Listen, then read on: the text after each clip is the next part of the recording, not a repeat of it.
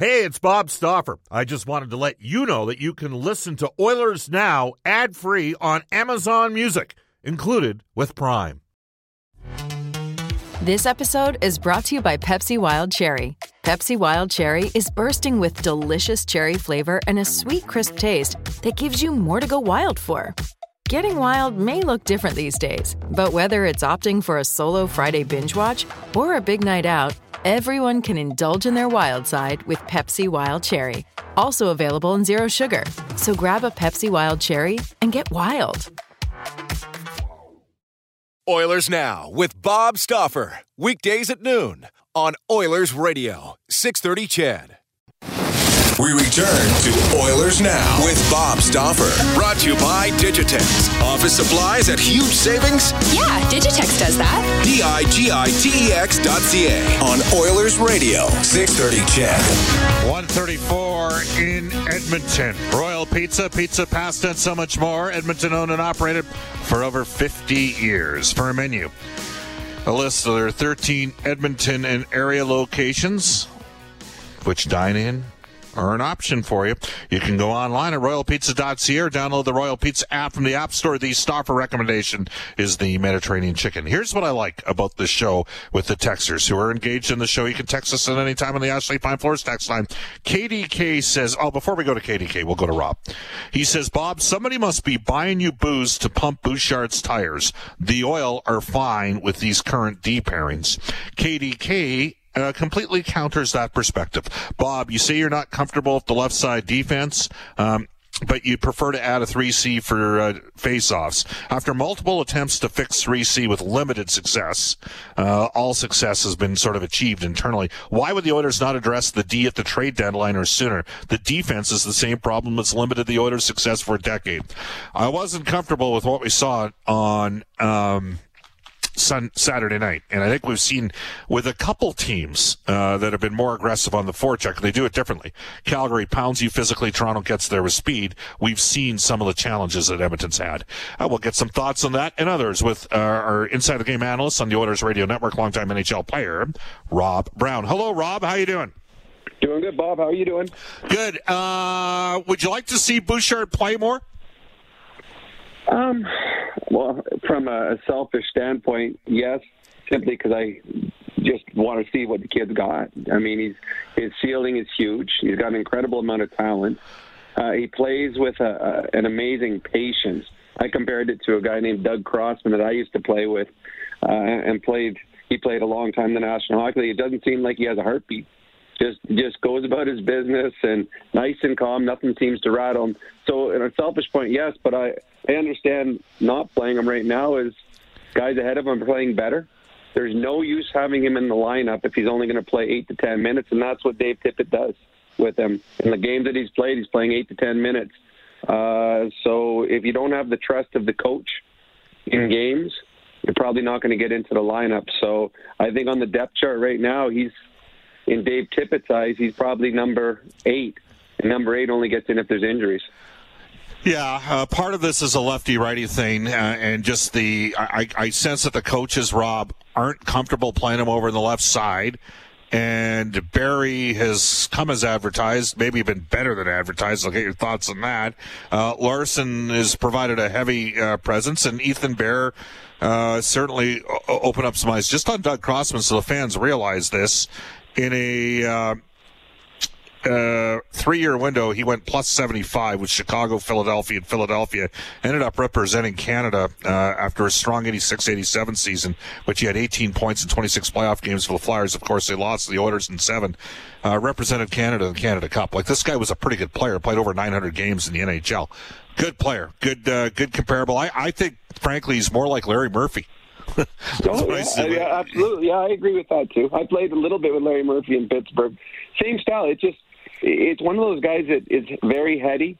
There's players that are like when when Barrie is on the ice, he's always in motion. He's, yeah. he's going 100 miles a minute. His hands are moving. His yeah. body's moving. But when Bouchard's out there, it's much more controlled. Right. And and it just it looks as though he's got I play with a guy named Yannick Perreault. We used to call him Never Panic Yannick. And that's what it looks like with Bouchard. It just doesn't seem like his heart rate gets up. And I know that at some point uh, people were I don't know if it was scouts, but people were questioning, okay, is his foot speed quick enough for the National Hockey League? Does he got that extra boost when he has to get back and get the puck? I just think it's the way he approaches the game. I, I think that he's smart enough to know when he has to go fast, when he can go slow, when he can take his time.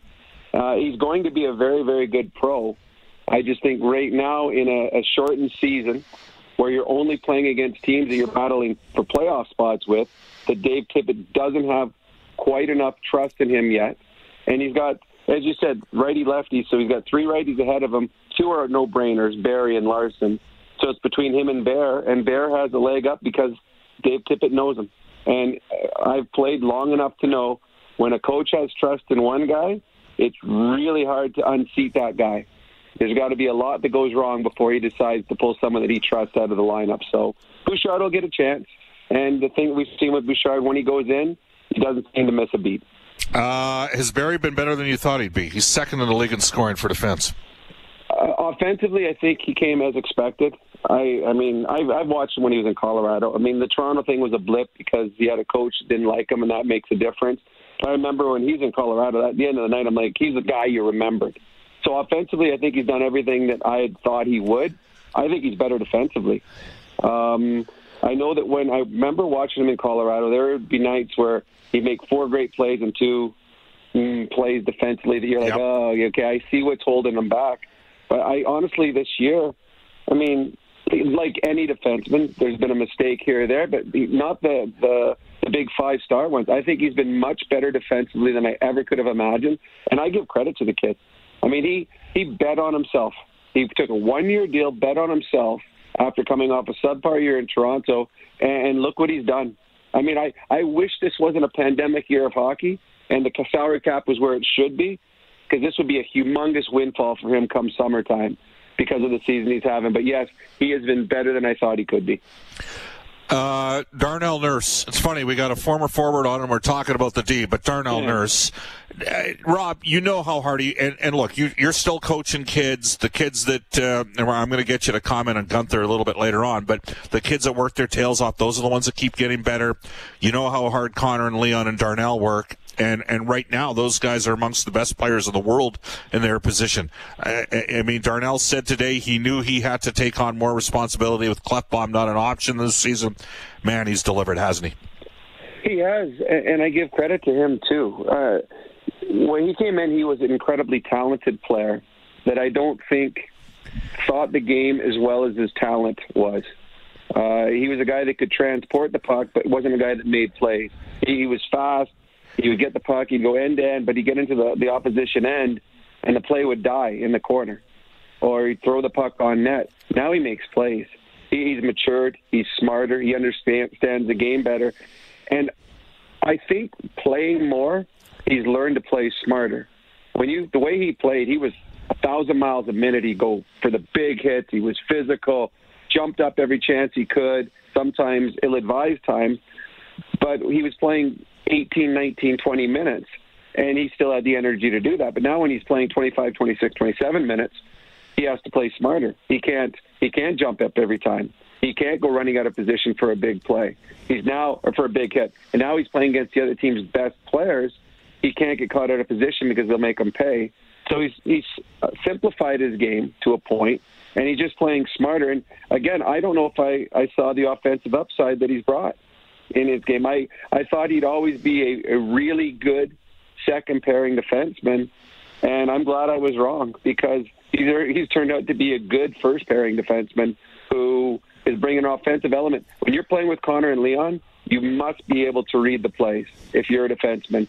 And Darnell's done that, and because of that, he's having a fantastic hockey season.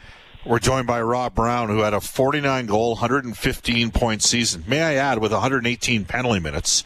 Uh, you you were a, you were a fantasy god before guys were in fantasy pool. Except I actually was in a pool that year, uh, including with a guy who had a kid that ended up playing in the NHL. But uh, that was a big year of Pittsburgh back in 88, 89.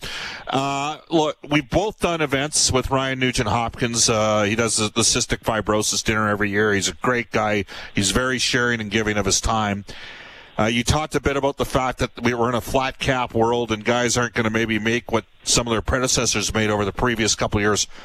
He struggled a bit at even strength this season. Even when he's played with McDavid, he hasn't exactly scorched it points per 60 at even strength wise. Still pretty good on special teams.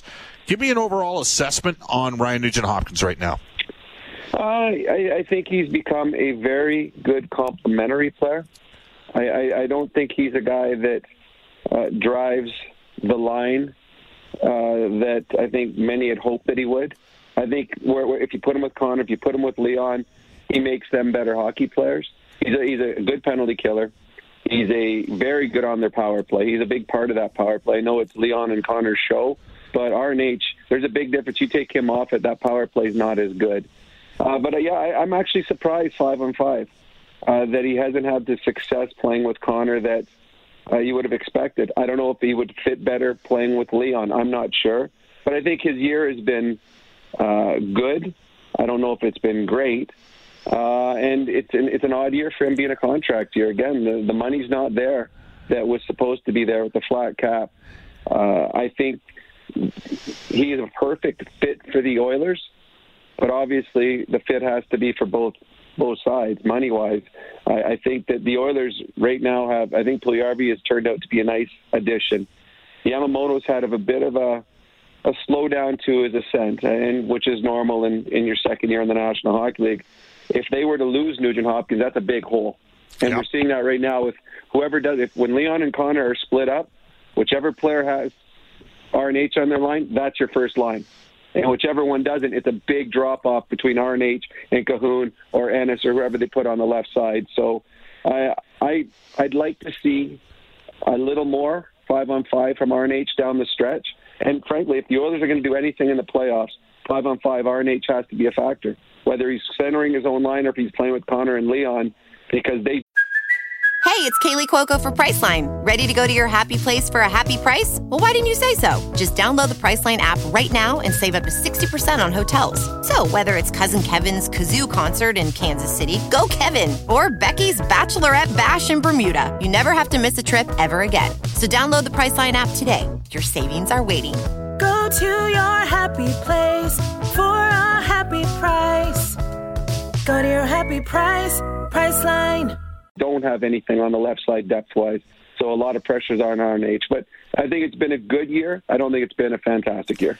Uh, how crazy is this, Rob? If I told you at the start of the season, 35 games in a year, that uh, two players would have 11 goals, 15 assists, and 26 points, and one guy was going to be a defenseman at plus 22, and another guy, a forward, playing most of those games with Connor McDavid. I, you know, he'd be stunned that it'd be Darnell Nurse sitting there with. I mean, Darnell's leading the NHL in even strength goals and even strength uh, points by defensemen, but it just reinforces like you know, how much time Ryan has spent with Connor. Five on five, and again, the power play numbers are there. They still got a top five power play in the league handicap the the Canadian division for me. How do you how do you see uh, maybe the top five teams? Well, to me, it, it's there's three elite teams, and that's Toronto, Winnipeg, and Edmonton. And I think on any given night, uh, any that you could rank them one to three uh, and flip flop them on any given night. I think they're all very very close. I think Toronto is great up front. I think they've got three, if not four quality. I mean, they, when you can put a Spezza and a Thornton and put that 2,200 NHL games, and you can put them on your third or fourth line, that's pretty good having that experience out there. Both guys can win face-off. I think on the back end, uh, they're good, and in net is their question mark. Uh, Anderson hasn't had a good year, and Campbell, as you see, I mean, they're not sure about him injury-wise and if he can play back-to-back, but they, they're a good team. I think Winnipeg is one top four defenseman away from being a team that could actually be the team to beat. I think up front they're fantastic. They got a Vezina Trophy goalie in net. Their backup goalie Brossoit is pretty good as well. Uh, but I, I think that on the back end, uh, they're a little thin when you get the three to uh, four, five, and six as their defense, and that's their Achilles heel. And the Oilers, again, the Oilers, when they put their two best players together, they've got the best line in hockey, but then it's a big drop off defensively better than expected, and goaltending shockingly better than expected. After that, I think Montreal is a solid fourth best team. I don't. I think they're they're head and shoulders above Calgary and Vancouver and Ottawa. I think those teams are also Rans right now. Uh, Calgary can't score. Their top players aren't playing anywhere near what I thought they could. Vancouver, they're starting to realize how good Markstrom was. They really cover up a lot of mistakes. And the Ottawa Senators, simply a, a team of the future. Good team of the future. They're going to be fun to watch in a couple of years. But I think it's a three-team race, and that's why, to me, the importance of coming in first means you don't have to go through both Toronto and Winnipeg. If you come in second or third in this division, you're going to have two incredibly tough series to get out of this division. All right. Uh, yeah, absolutely. It's uh, it should be a, a, a, kicker. There's there's no question about that. Quite the battle uh, the rest of the way. We're joined by Rob. Now, Rob, one of the Rob Brown's joining us. One of the things we like to do with you is uh, do a little bit of story time. And I, I you're an honest guy. Um, the other night, you mentioned Laurent Brossoit. The two goals he gave against the, the, Flames the other night were about as bad as you'll see. Uh, Mangiapane scored from just inside the blue line off a deflection that deflected 55 feet out, and Brossoit couldn't pick the puck up. And then, on, uh, then Bennett fired one that was going wide of the net. He stuck his stick out and deflected it into his own goal. Um, were there ever moments? Again, you played with Mario, uh, were there ever moments along the way where you guys maybe had a chuckle or two at a bad goal gets you're like, what the blank was that uh, that you just saw, or, or, did you try to keep yourself? you're looking at your teammates on the bench, rolling your eyes. Here we go again. Not that we're going to get you to call out any of your former goaltending teammates, but did that sort of thing maybe happen back in the late 1980s, early 90s? Well, it did. Um, usually, you look down at your skates and giggle with the other guy looking down at his skates. To me, when it comes to goalie, whenever you ask about anything to do odd with goalie, it wasn't so much a goal that led in. I played with a guy named Ray LeBlanc, who was an American goaltender. Played with him for the Chicago Wolves and with the Chicago Blackhawks. He was a guy that played. I think it was the World Championships. I don't think it was the Olympics. It was the World Championships where he stood on his head for the American team and was going it was so he was so good that he was going to get a his picture on a Wheaties box. That's back then. All the athletes that were great, especially in the states, they got on the Wheaties box, and then they met Ray, and then they decided to take that offer back because Ray was an odd guy. And I remember playing in, in games in Chicago where you'd be looking down to the right end, which the other that was the other team's goal. You're watching the play down there, and you would hear howling. And Ray LeBlanc would skate out usually to about the top of the circle, and he would just start howling in that like a wolf because we were the Chicago Wolves. And it was so loud, like people, players on the ice would actually stop and kind of glance back, like, what is going on? Ray LeBlanc in the middle of hockey games would just start howling. He would look up into the sky and howl as though he was a wolf. And uh, that again, that one we didn't look down at our skates and laugh. We just looked at him, looked at ourselves, shook our head, and like, "Are you kidding me?" I'm a professional hockey player. My goaltender is howling. I have, I have kids that I teach that are five and six years old that know you're not supposed to howl during a hockey game. Ray LeBlanc never learned that. Uh, he did get one NHL start and he got the win, and he has a 955 save percentage. He stopped 20 of 21 in the victory. It's pretty good. All right, uh, you're the highest scoring player in WHL history. Uh, you've worked with Dylan Guenther. Uh, I've seen him play all six home games this year. Bob McKenzie had him ranked third uh, for the upcoming NHL entry draft. Uh, Sam Cosentino from Sportsnet had him fourth. Uh, in both cases, the highest ranked uh, junior forward, uh, currently in major junior hockey. This guy, I mean, when's the last time you saw a kid at that age that can shoot the puck like that?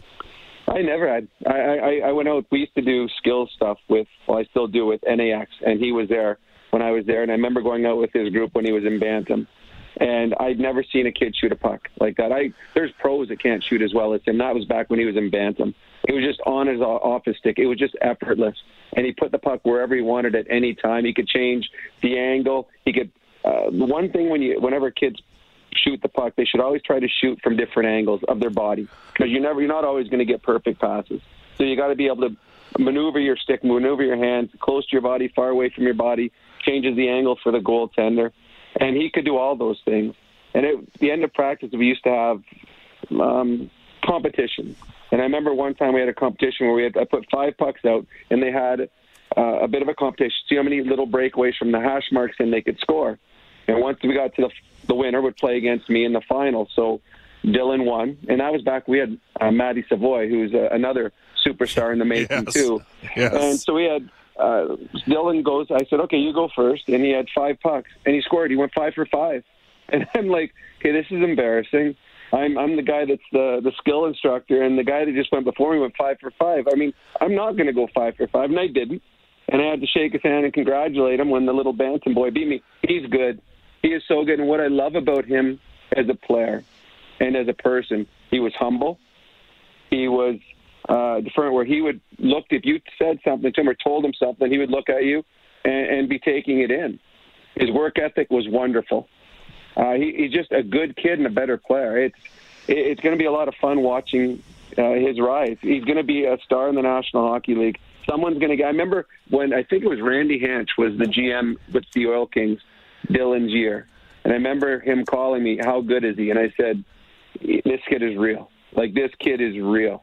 And it's you're seeing that right now, and it's unfortunate the, the WHL didn't have a whole season because it would have been a lot of fun to watch the kind of numbers that he could have put up over the course of the season. But having said that, we're going to get to see him put up big numbers when he gets to the National Hockey League. Dylan Guenther's the real thing. Great stuff. Uh, appreciate you having on, Rob. We'll talk here in about a, a couple hours. Get ready for the Oilers and the Leafs. Sounds good. It's Going to be another fun one. It should be. Love it. That is Rob Brown, our inside the game analyst, the highest scoring player in WHL history. Guenther special. Did somebody just suggest to me Corey Pronman had him ranked number one for the draft? I I've not seen that, but he's had a great year. Nine goals, eighteen points, nine goals, nine assists in nine games, and he's like plus twelve on the season.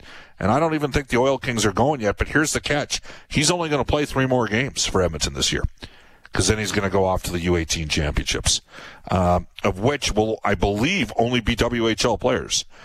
Um, which means he's going to be a big driver on that team. Here we go. We're in a list day in Oilers history. It's brought to you each day by Dennis and Jason Laliberty and the team at New West Travel. Here's Brendan Escott. Back in 1983, Jari Kurri becomes the fourth Oiler ever to eclipse 100 points in a season. Picked up an assist in a 7-4 win at Vancouver. Kurri finished the game with two goals and two helpers. All right, uh, we will. So we got the game tonight. Uh, the face-off show three thirty. Puck drop at five p.m.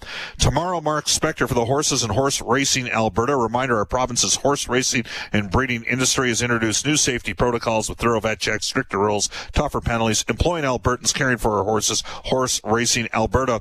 Also, an update from the American Hockey League. Former. Uh, uh, Columbus General Manager, Oilers Assistant GM Scott Howson, the President CEO of the AHL, will join us on tomorrow's show. Now, in between now and the face-off show, 6.30 CHED afternoons, Royal Canadian Air Force has released its final report into last May's fatal snowbirds crash in BC, noting the cause of the crash appears to have been an engine stall following a bird strike. Former commander of the Royal Canadian Air Force, retired Lieutenant General Michael Hood, will join Jalen and I to discuss how this could have happened and the fallout from the incident almost a year later. They'll also, uh, I believe, have some of Dr. Deena Hinshaw's presser, which is being moved early today in around 215, 220. Up next, a global news weather traffic update with Eileen Bell. Again, followed by the 630 CHED afternoons with Jalen and I. I will rejoin you at 335 with Reid Wilkins on the Face Off Show. Oilers Now with Bob Stauffer. Weekdays at noon on Oilers Radio, 630 CHED.